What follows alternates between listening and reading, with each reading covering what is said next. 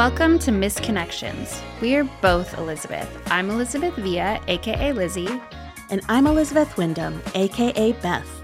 Missed Connections is a podcast that explores our longing to connect and the circumstances that stand in our way. Each episode will bring a true story of a missed connection and an expert guest to help us unpack it so that we can all get better at making real, meaningful connections that feel good to us. That's why we started this show. After a series of our own misconnections in dating, friendships, and family relationships, we decided to get some help.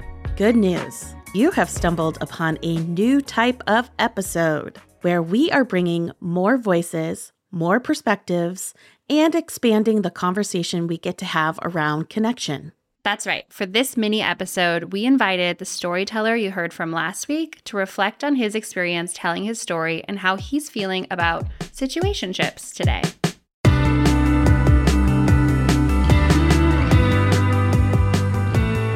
Last week, you heard a beautiful story, complete with very beautiful singing, about two people in a relationship that wasn't clearly defined and ended with our storyteller getting hurt, learning some tough lessons, and singing us Dionne Warwick, I Know I'll Never Love This Way Again.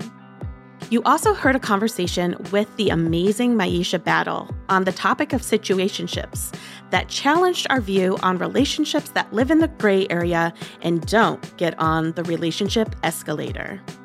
We sent this episode to our storyteller so he could hear that conversation with Myisha and asked him to send us a little voice note answering a few of our follow up questions. So here's us reading those questions and hearing what he had to say.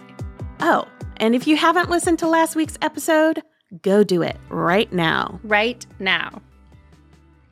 All right, here we go. First question for our storyteller is How did you feel listening to your story? I have to say, listening to my story has me smiling from ear to ear. I am grateful not only for that experience, but so grateful to see how over time I've developed a more solid sense of self. I've certainly moved on from the tears and I can laugh. it's, it's funny. Anytime I hear Dionne Warwick singing, I know I'll never love this way again, it reminds me of this situation and it does bring a smile to my face. Uh, but I am I'm still taking it slow with the Scorpios. I agree. I think you should always take it slow with the Scorpios. but for real, I'm really glad that you were grateful to participate in the episode and just even hear Myisha's response. So, we keep talking about your relationship in this story as a situationship. Did you think about the relationship you had as a situationship? What did you think about what Myisha had to share about situationships and relationships that live in the gray area? Whew, Myisha gave me a lot to think about. Most of what has swirled around my brain has been regarding the linear path, aka the relationship escalator. I would say historically I've gravitated towards a more expected take that situationships are bad or that I ought to avoid them. You know, the whole don't let a person waste your time mantra, I can hear that in my head.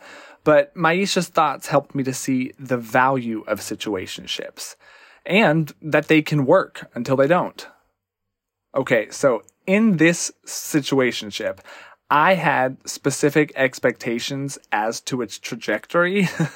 I was fully attached to my expectations, and if that wasn't enough, I flung my expectations onto an individual. Looking back, I did that largely because I was scared of the gray area. Even now, it's super easy to default to a culture of urgency similar to a scarcity mindset. And when I'm functioning from that place, it usually prompts me to speed things up. I want to give myself permission to slow things down even more. You know, the gray area doesn't feel as scary as it did in the past, walking away from this particular story. Yeah, at the time, it felt like a loss, but now I don't see it as a loss or as a waste of time.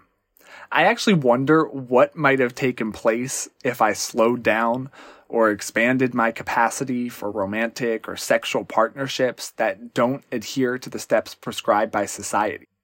I have to say, it's enormously liberating and validating to consider romantic or sexual partnerships that don't adhere to the steps prescribed by society.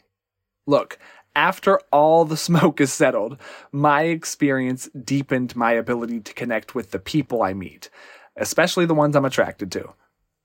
Yes, I love that. Permission to slow things down, open your options, step outside of what's prescribed, and give yourself the space you need to connect to the people you're attracted to. Sounds pretty good to me. okay, storyteller, in your story, you took a big step to ask, What is this? After you started to notice you might not be on the same page about your relationship and where it was headed. What's your approach to communication and relationships now?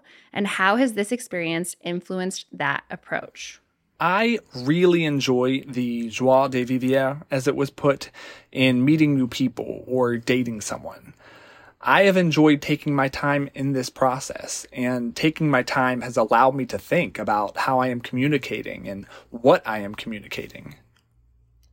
The relationship escalator has one speed and one direction, so getting myself off of that linear path feels like growth and it points me in a direction that allows me to show up authentically and not simply as a character playing a role. you know, in my story, I asked, What is this? only after I was 10 stories up on the relationship escalator. I know attraction is human nature, but I have worked to engage temperature checks for myself and others to ensure that we are on the same page as we evolve. Before hearing Myisha's thoughts, I would not have considered any of the situationships between this story and now as having been positive, mainly because they felt like duds or they weren't moving fast enough. Reflecting on this experience has allowed me to reframe the other experiences as positive encounters that have only served to deepen my capacity to relate to others.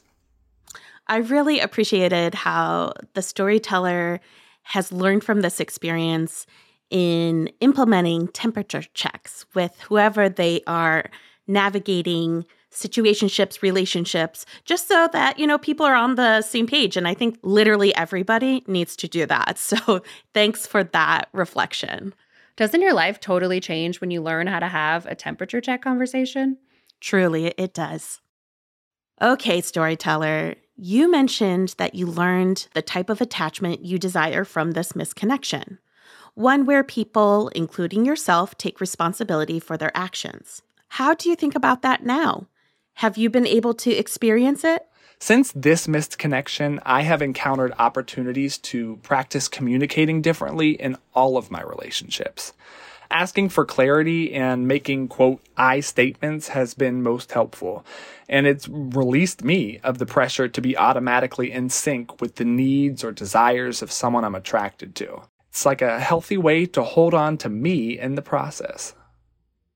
Nobody ever told you all you must hold on to is you, is you, is you. Let me hear you say, pack light. Yes, please hold on to you because you are truly the best.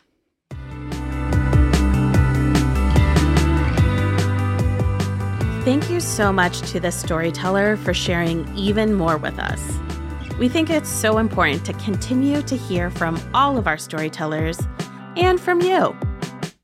What questions do you have about connection? What stories do you have to share? Email us at elizabeths at missedconnectionspod.com or send us a message on Instagram or TikTok at missedconnectionspodcast. We can't wait to hear from you.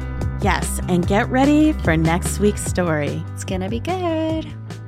By the way, if you loved listening to Myisha as much as we loved talking to her, you should check out her new podcast called How's Your Sex Life? Available wherever you get your podcasts. This is Missed Connections. Thanks for listening. I'm Elizabeth Wyndham. And I'm Elizabeth Villa. Special thanks to our truly amazing storyteller. You know who you are.